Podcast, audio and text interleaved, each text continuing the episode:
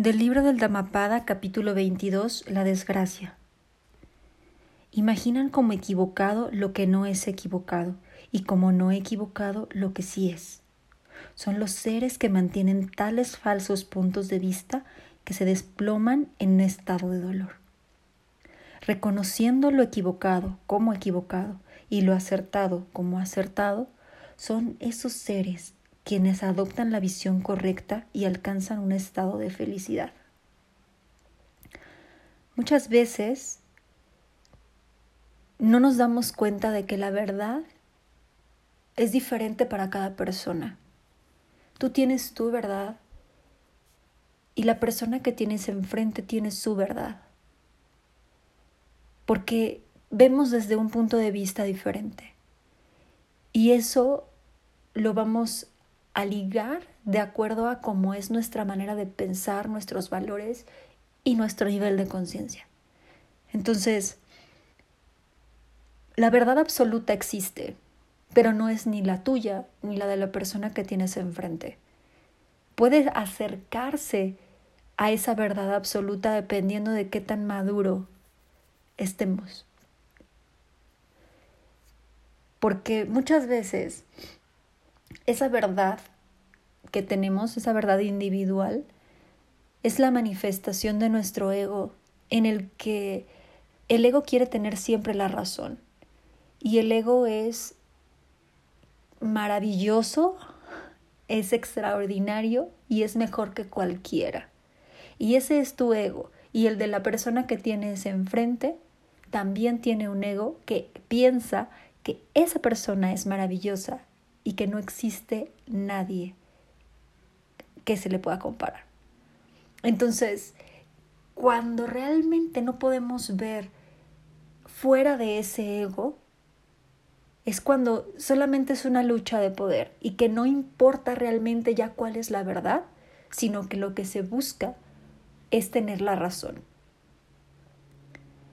Entonces, quienes mantienen falsos puntos de vista quienes le hacen caso a, a esa mente negativa o mente positiva que nada más está dando como esas alertas, pero no analizan, no tienen la conciencia de una mente neutral, quienes están queriendo siempre tener la razón sin importar realmente qué es lo que está sucediendo, son quienes están normalmente en ese estado de dolor.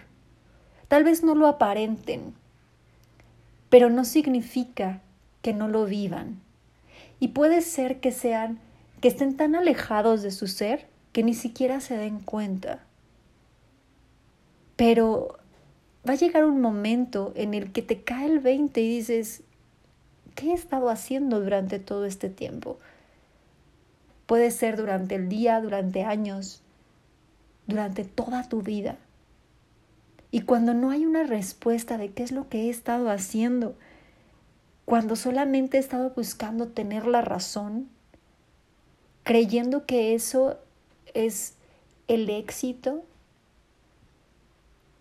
de verdad te vas a dar cuenta de que es un error y de que has estado viviendo en un estado de dolor, porque ni siquiera has podido trascender, no has dejado que tu alma se exprese. Imagínate si esa es la razón por la cual estamos en esta vida terrenal y llegue un momento, después de 30 años, te des cuenta de que no has permitido que tu alma se exprese, probablemente sientas ese dolor de decir, entonces, ¿qué he estado haciendo? Igual, cuando, ¿cuántos problemas puedes evitar? ¿Cuánta energía puedes dejar de derrochar al evitar tanta discusión simplemente por ser necio y creer que tú tienes la razón. Y ver que, que lo equivocado no es equivocado, simplemente porque tú lo dices, simplemente porque tú así lo ves. Hay que ser muy conscientes de cómo estamos viviendo. Y puede ser, todos tenemos un, un punto de vista diferente. Y puede ser que para mí algo no esté mal, y para ti sí. Pero es nuestro nivel de conciencia. Y tal vez yo me tarde un tiempo en darme cuenta de que sí, realmente estaba mal. Entonces ese es mi proceso y no hay por qué juzgar al otro. Pero, pero hay esos, esos brotes de dolor que si no estamos conscientes, si no nos adentramos en nosotros para poder, identificar la verdadera naturaleza de cada cosa y la verdadera consecuencia de cada cosa, esos brotes van dando fruto y va a ser más difícil eliminarlos. Es como la hierba mala. Va creciendo su raíz hacia abajo y luego ya no puedes sacarla de raíz aunque mojes la tierra, aunque le pegues, le, hagas un huequito con un pico, cualquier cosa que hagas ya no te va a permitir sacar la raíz, porque la raíz de la hierba mala crece a lo, a lo largo, al horizontal. Entonces se va extendiendo y extendiendo y extendiendo. Y no es tan fácil quitarla. Lo único que podemos hacer a veces cuando ya está demasiado crecida es cortar la hierba mala que se alcanza a ver, que ya está en la superficie, que ya está en nuestro jardín, en nuestro patio. Pero ahí sigue esa raíz porque permitimos que creciera.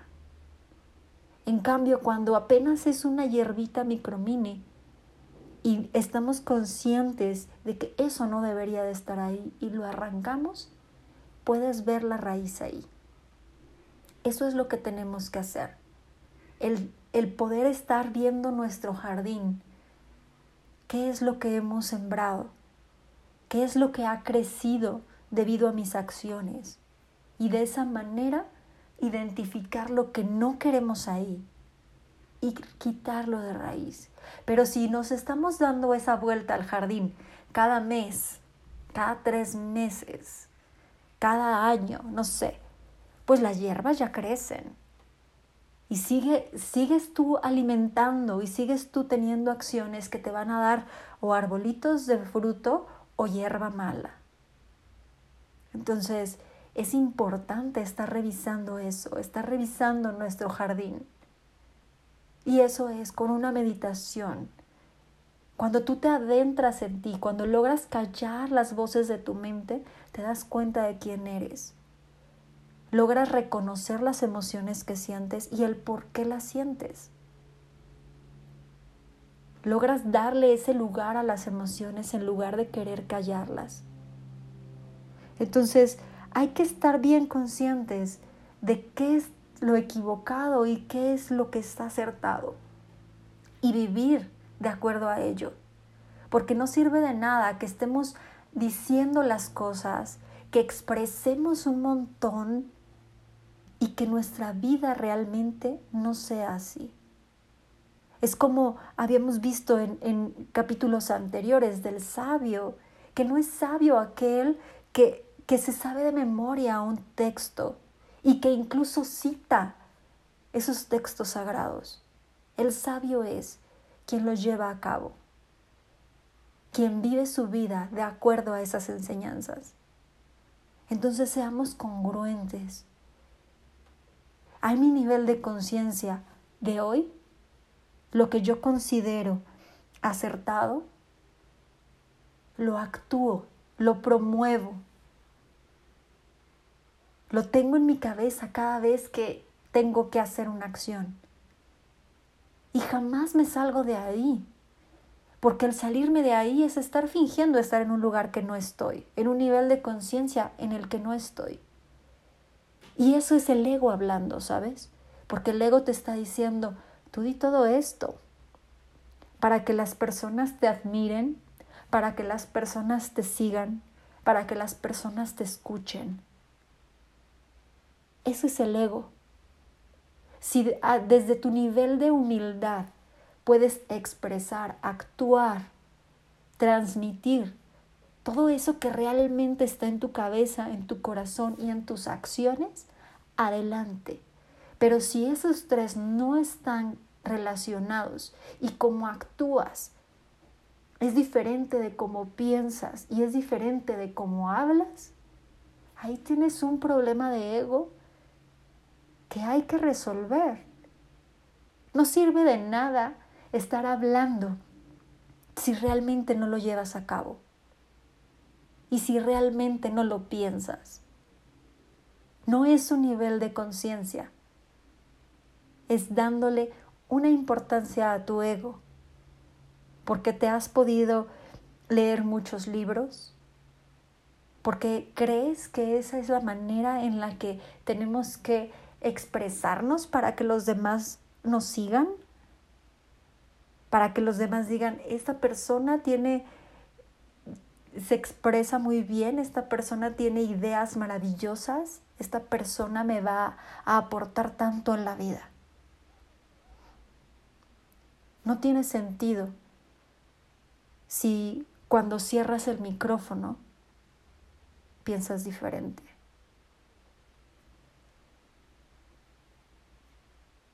Entonces, concentrémonos en identificar si lo que hacemos está bien o está mal. Y si cae en que está mal, ¿cómo podemos cambiarlo? ¿Queremos cambiarlo? Y si cae en lo que está bien, disfruta la felicidad que te da hoy. Puede ser que mañana ya no esté.